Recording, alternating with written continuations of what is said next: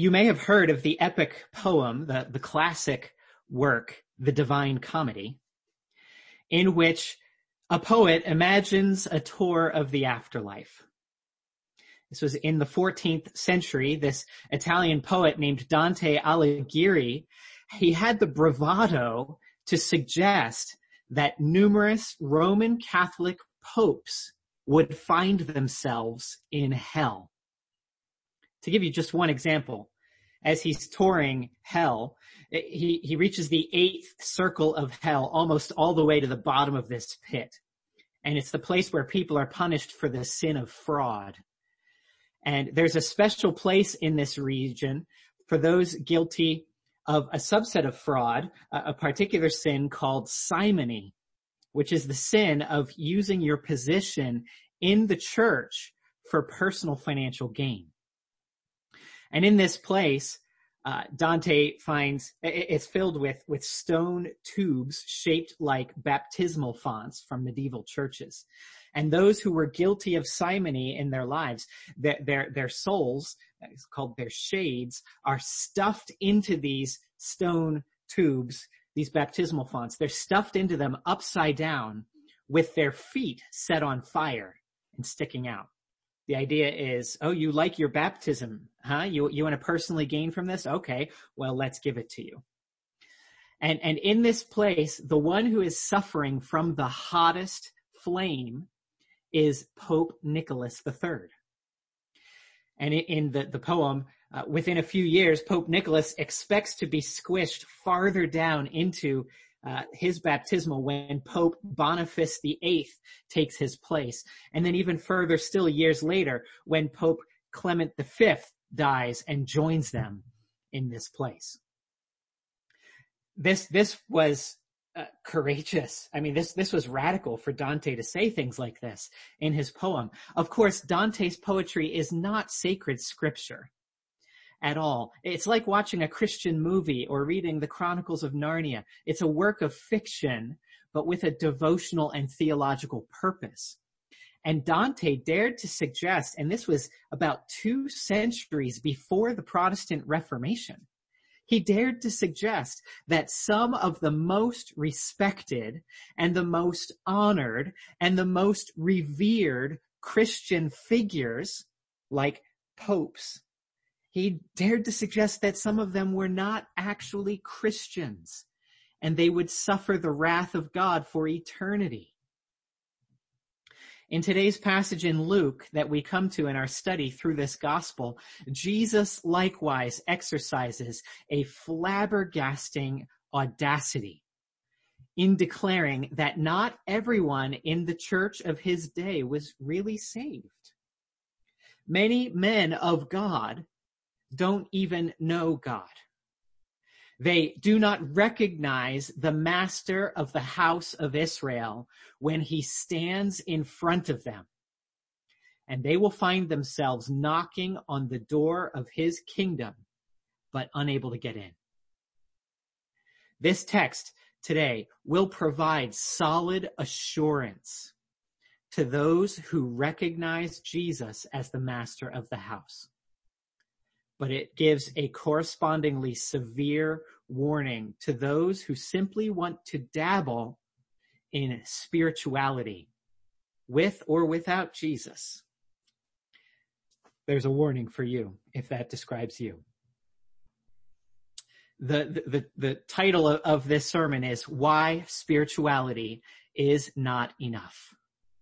It is not enough for you or for anyone to be a spiritual person. And we'll see on, on, the outline in today's text that this question ought to be very real for us because the doorway is narrow and the elites are threatened and the answer is obvious. Let me pray once again and then we'll start on the text. Father in heaven, please help us now to, to see Jesus and to hear his words. Help us to be changed and moved by what you have for us today, that we might set our hope in Jesus, that we might recognize him as the master of the house.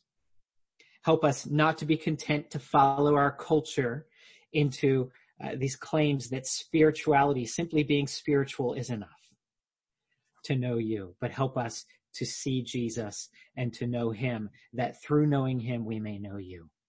We pray these things in Jesus' name. Amen. First, the question is real. Verses 22 and 23 of Luke chapter 13 is where we begin.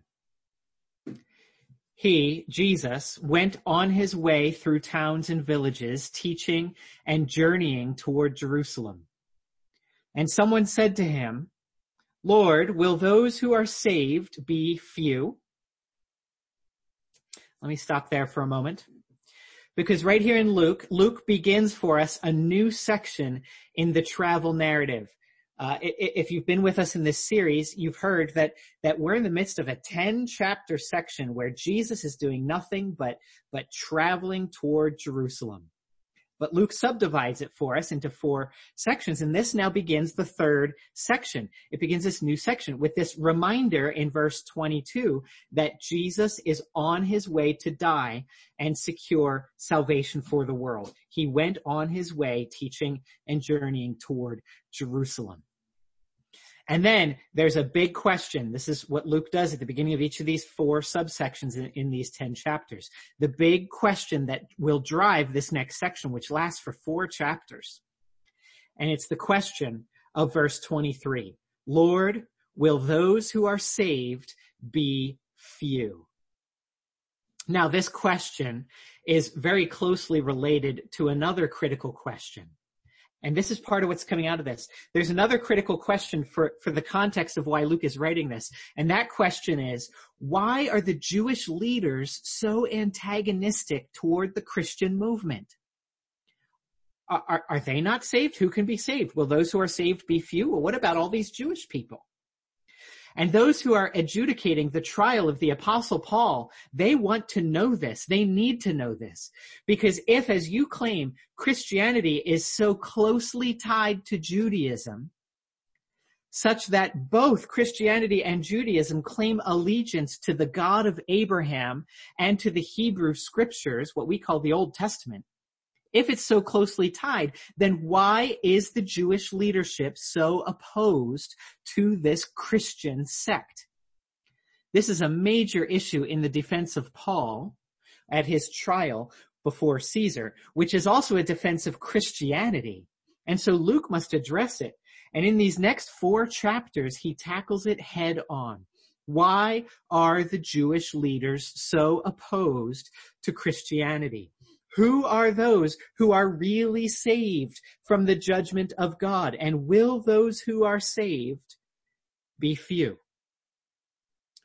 Now, our reason for asking this question might be a little different than it was for Luke when he was writing, but the necessity of the question remains because I suspect that not many of us today face direct opposition from Orthodox Jews who are out to harm us throwing into question our right to exist as a Christian church and that that's all thrown into question. We don't have that exact same situation for most of us. But we still need to know why our church feels so weird at times. Why are there so many people in the world who claim to be spiritual and who claim to worship God, but they would never join our church? Could it be the case that all roads lead to heaven?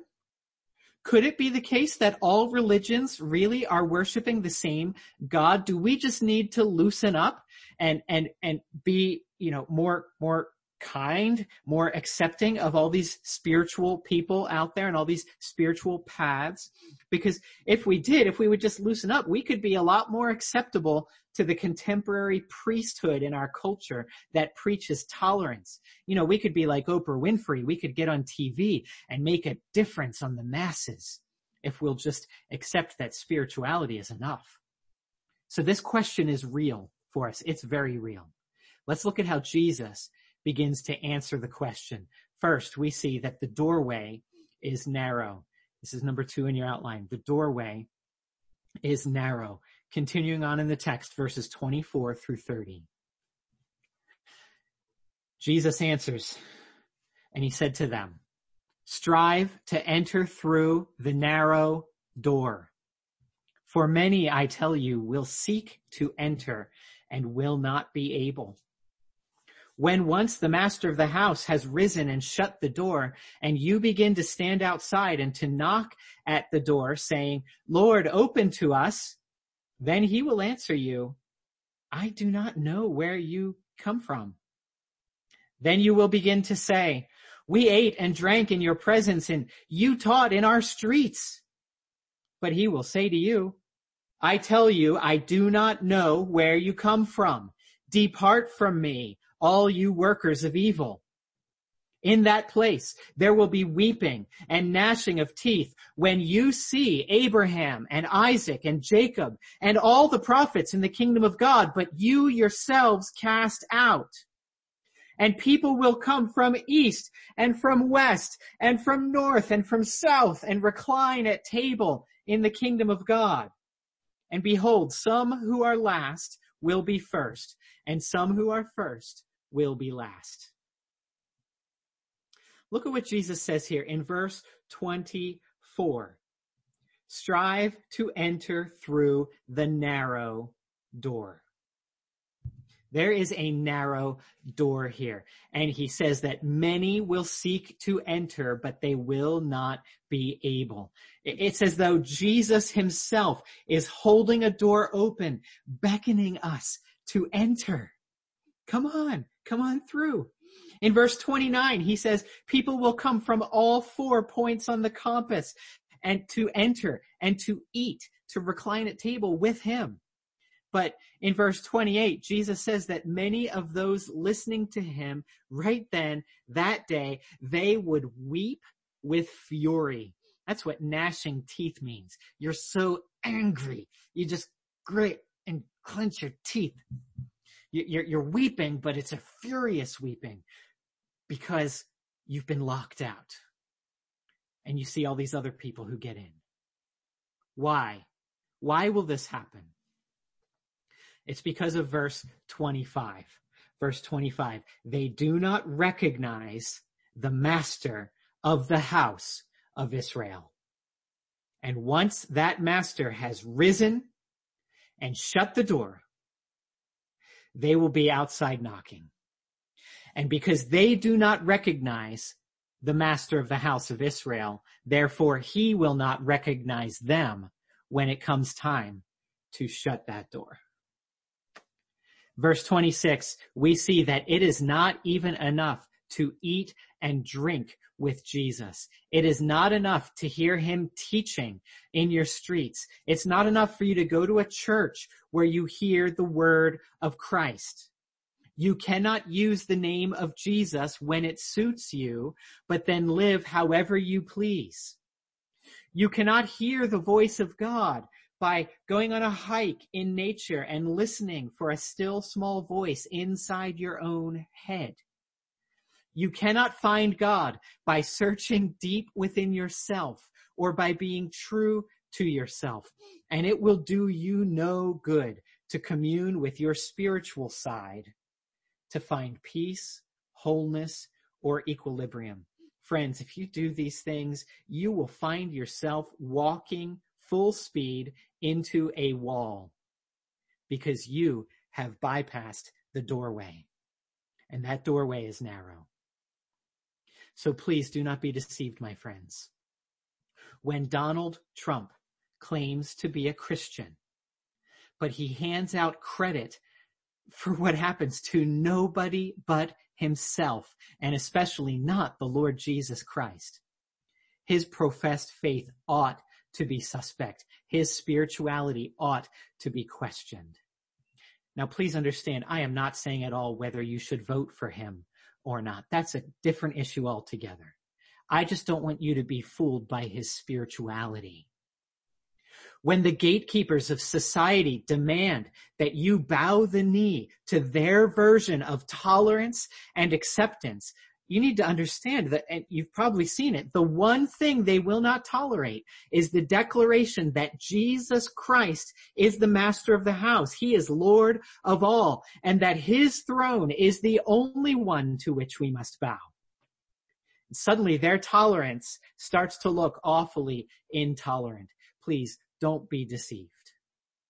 Don't be deceived. Now, I am not saying that we ought to be the most condescending or disrespectful people in society. Please no. Please no. We ought to be as kind and generous and as winsome as possible so that we can win as many as possible to Christ to come through that narrow doorway. For example, in our, our campus ministry, uh, a number of years ago, I used to serve on campus at another school. I, I, I was never at Penn State. But, but at that school, we had an interreligious council, an interfaith council where, where the, advisors like me from all the different religious groups would meet together to talk about spirituality and the spiritual life of the students on campus. And uh, I participated in that joyfully and cheerfully. And we didn't have worship services together because we were very clear. We're not all worshiping the same God. We didn't do that. But when it, when it came to the rights of the students and when it came to just the community and events and you know, health practices or mental health, all these different things. We could pool our resources. We tried to be kind and build friendships and be respectful to all those, uh, the other religions out there. But we can never compromise on the fact that the doorway into the kingdom of God is quite narrow. And all that work that we did to be kind and respectful paid off because the time came at that campus at one, one year when an administrator wanted to make a policy for all religious groups that they could not proselytize. They were not allowed to uh, try to convert anybody from one doc, one way of belief or religion to another. And this policy was attempting, they were attempting to put this into practice. And the person who stood up for us, for, for the, the, the Christians, for the evangelical Christians, our greatest defender was the female liberal rabbi. She was a liberal Jew. She did not agree with us at all. We were on opposite sides of the spectrum as far as many ethics and politics and doctrine and all kinds of things but she stood up for us. She went toe to toe with the administration to say, these people are evangelicals. They believe that they are on a mission from God to evangelize and we have to protect their freedom to do that. And that administrator who wanted to make that policy ended up feeling disrespected and resigned and went to another university. So we can, we can defend this narrow door gospel in a way that doesn't make us mean and condescending to other people. And we need to do that. We believe, we never compromise that Jesus alone is the one holding this door open. And many people who seek God will never actually find him unless they come to recognize that Jesus is the master of God's house. So how do people typically respond to such beliefs when, when we preach a narrow door gospel? This is the, the message. Can you see why Christianity got so much heat in Luke's day? When the Jews thought they could worship a God without Jesus, and for the Romans, the, their gospel was that Caesar is Lord. What ought we to expect from these elites, from the, the people when they hear this narrow door gospel? Well, let's take a look at verses 31 to 35. We see that the elites are threatened. At that very hour, some Pharisees came and said to him, Get away from here, for Herod wants to kill you. And he said to them, Go and tell that fox, Behold, I cast out demons and perform cures today and tomorrow, and the third day I finish my course. Nevertheless, I must go on my way today and tomorrow and the day following, for it cannot be that a prophet should perish away from Jerusalem. O Jerusalem, Jerusalem, the city that kills the prophets and stones those who are sent to it. How often would I have gathered your children together as a hen gathers her brood under her wings, and you were not willing. Behold, your house is forsaken. And I tell you, you will not see me until you say, blessed is he who comes in the name of the Lord. Now there are many, many people in the world who have much to lose from what Jesus teaches.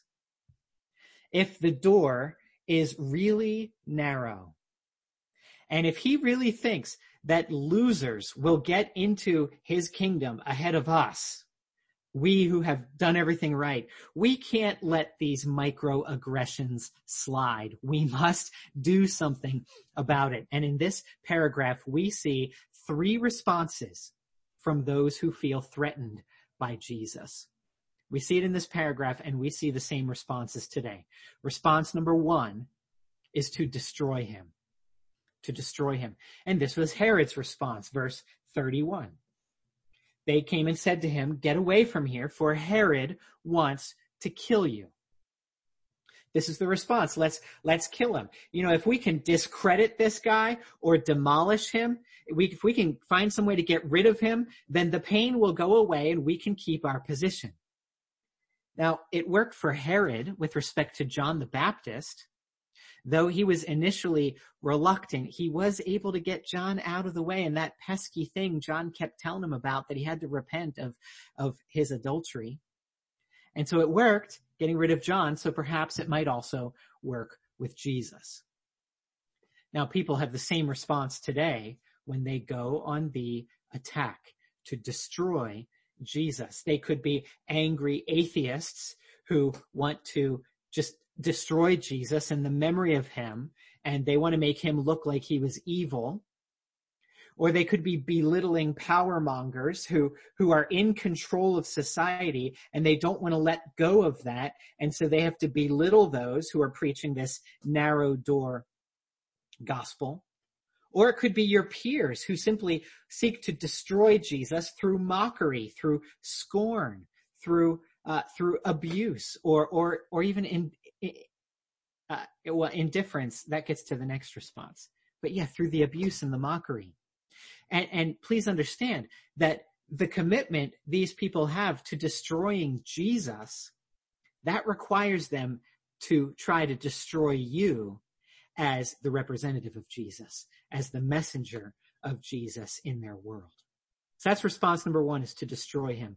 Response number two is to dismiss him to dismiss him. And this is the Pharisees' response in verse 31. The Pharisees came and said to Jesus, get away from here, for Herod wants to kill you. Now, perhaps Herod really wanted to kill Jesus. But it's also possible that the Pharisees were making this up. Luke doesn't tell us that Herod was trying to kill Jesus. Luke tells us that the Pharisees claimed that Herod wanted to kill Jesus. So it's possible that the Pharisees were making this up just to get rid of Jesus. Maybe they simply wanted Jesus to go away and leave him alone. You see what they want? The beginning of their quote, get away from here. They want him to leave. They want him to let them get back to what they were doing. They, at this point, they want to dismiss him, to marginalize him. Now people today have the same response when they shut down and they don't want to talk about Jesus. They don't want to talk about the kingdom of God or the narrow door. Maybe they don't want to have to think about Jesus. There are lots of people who don't mind at all talking about God, talking about angels, talking about ethics and morality, as long as you don't try to bring Jesus into it. As soon as you use the name Jesus, that's when it gets truly offensive because people want to dismiss him. They want to dismiss him. So they try to destroy him. They try to dismiss him. But the third response is to deconstruct him. To deconstruct him. This just means redefining him, reshaping him to be the Jesus that you want him to be rather than the Jesus that he said he was. And this was the response of Jerusalem that we see in verses 34 and 35. This is the city that kills prophets and stones messengers. And Jesus says in verse 35, you will not see me until you say, blessed is he who comes in the name of the Lord. I think this most likely means that you will not recognize who I am until you are able to say, blessed is he who comes in the name of the Lord. He's quoting from Psalm 118, that line, blessed is he who comes in the name of the Lord. He's, he's referring to Psalm 118, which is a poem all about the king of Israel who's been rejected by the nations, but he goes out, he defeats them in battle, and then he returns home in triumph while the people declare his return home in the name of the Lord. And he's blessed because of that. But you see, the people of Jerusalem in Jesus' day, they will not see him for who he is as that returning triumphant king who's come home to visit them. Now, a few of them will, will speak these precise words on Palm Sunday at his triumphal entry, as we call it, his so-called triumphal entry. Uh, but, but, but they'll speak these words without recognizing what's happening without recognizing him as the returning king, the one who has returned home to inspect his house and his vineyard, the vineyard of Israel to see if there's any fruit as we saw earlier in chapter 13. Instead, they don't see him as that, that king, that master of the house. Instead, they deconstruct him to make him the sort of Messiah they wish him to be. We'll speak these words as long as he'll come and defeat Rome for us, or he'll come and make us feel good. He, will come and no, by no means will he, can he die or be put on trial. You see this deconstructing of Jesus. This is what people do when they try to make Jesus out to be something other than what he said he was. And so people today, they want to, they do this with Jesus all the time. They, they want to treat Jesus as though he's a good guy. He's a mystical sage. He's, he's sort of a cross between a peace-seeking hippie and Mahatma Gandhi. You know, he, he's a lover of nature and he's a lover of humanity. There are other people who deconstruct him uh, to, to, to turn him maybe even into a corrupt politician or a small-minded fool. You see, people will do anything but recognize him as the master of the house, the returning triumphant king who comes in the name of the Lord. And in verses 32 and 33, we see Jesus' own self-identity. He is the one who is single-minded about his business. He says, I must go on my way today and tomorrow, verse 33, and the day following. It cannot be that a prophet should perish away from Jerusalem. So verse 32, I'm casting out demons, I'm performing cures, and the third day I finish my course. He is single-minded about going to Jerusalem so he can die for the sin of the world, and then he will be raised on the third day to finish his course. He will finish his course of bringing salvation to the world. That's his identity. You can't deconstruct that. So why is spirituality not enough? The answer ought to be pretty obvious to you by now because it has everything to do with recognizing Jesus as the master of God's house and not being threatened by that identity of his. So the answer is obvious. Look at chapter 14 as we continue to the next paragraph. One Sabbath, when he went to dine at the house of a ruler of the Pharisees, they were watching him carefully and behold, there was a why, there was a man, excuse me, there was a man before him who had dropsy. And Jesus responded to the lawyers and Pharisees saying, is it lawful to heal on the Sabbath or not? But they remained silent. Then he took him and healed him and sent him away. And he said to them, which of you, having a son or an ox that has fallen into a well on a Sabbath day, will not immediately pull him out? And they could not reply to these things. So here we are in verse one, enjoying another meal on another Sabbath. He happens to be in a Pharisee's house, oh, in the house of, of a ruler of the Pharisees. This guy's one of the elites, one of the elite of the elites. And it's on another Sabbath. He's been, been doing this a lot in Luke's gospel. Jesus does these, all these things constantly, eating meals, doing stuff on the Sabbath. And here we have another ill person in need of healing. It's a man with dropsy.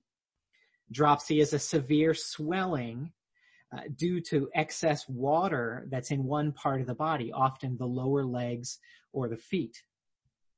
Now this particular healing of this man with dropsy is somewhat unique in Luke's gospel because unlike all the other healing stories that Luke tells, in this one, the, the person who is sick, the man with dropsy, he's not a major character in the story. He's really not much more than a prop for the scene.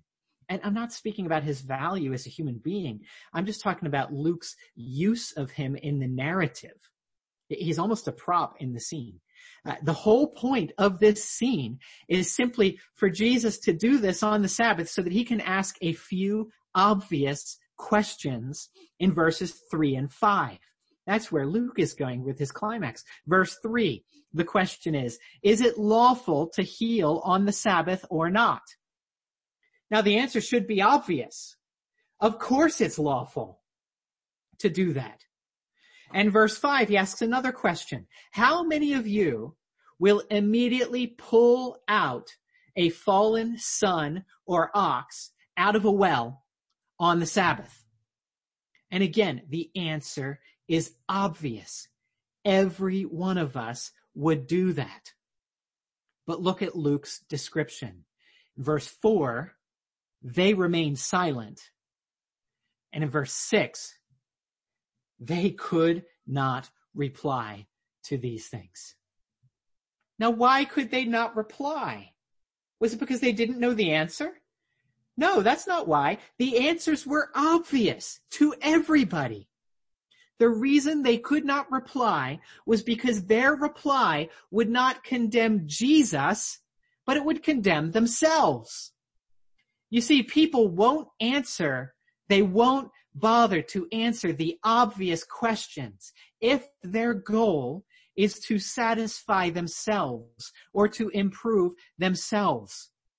We see this today. Spirituality is cool. It's really cool to be a spiritual person if your spirituality is a means to self-help or self-esteem.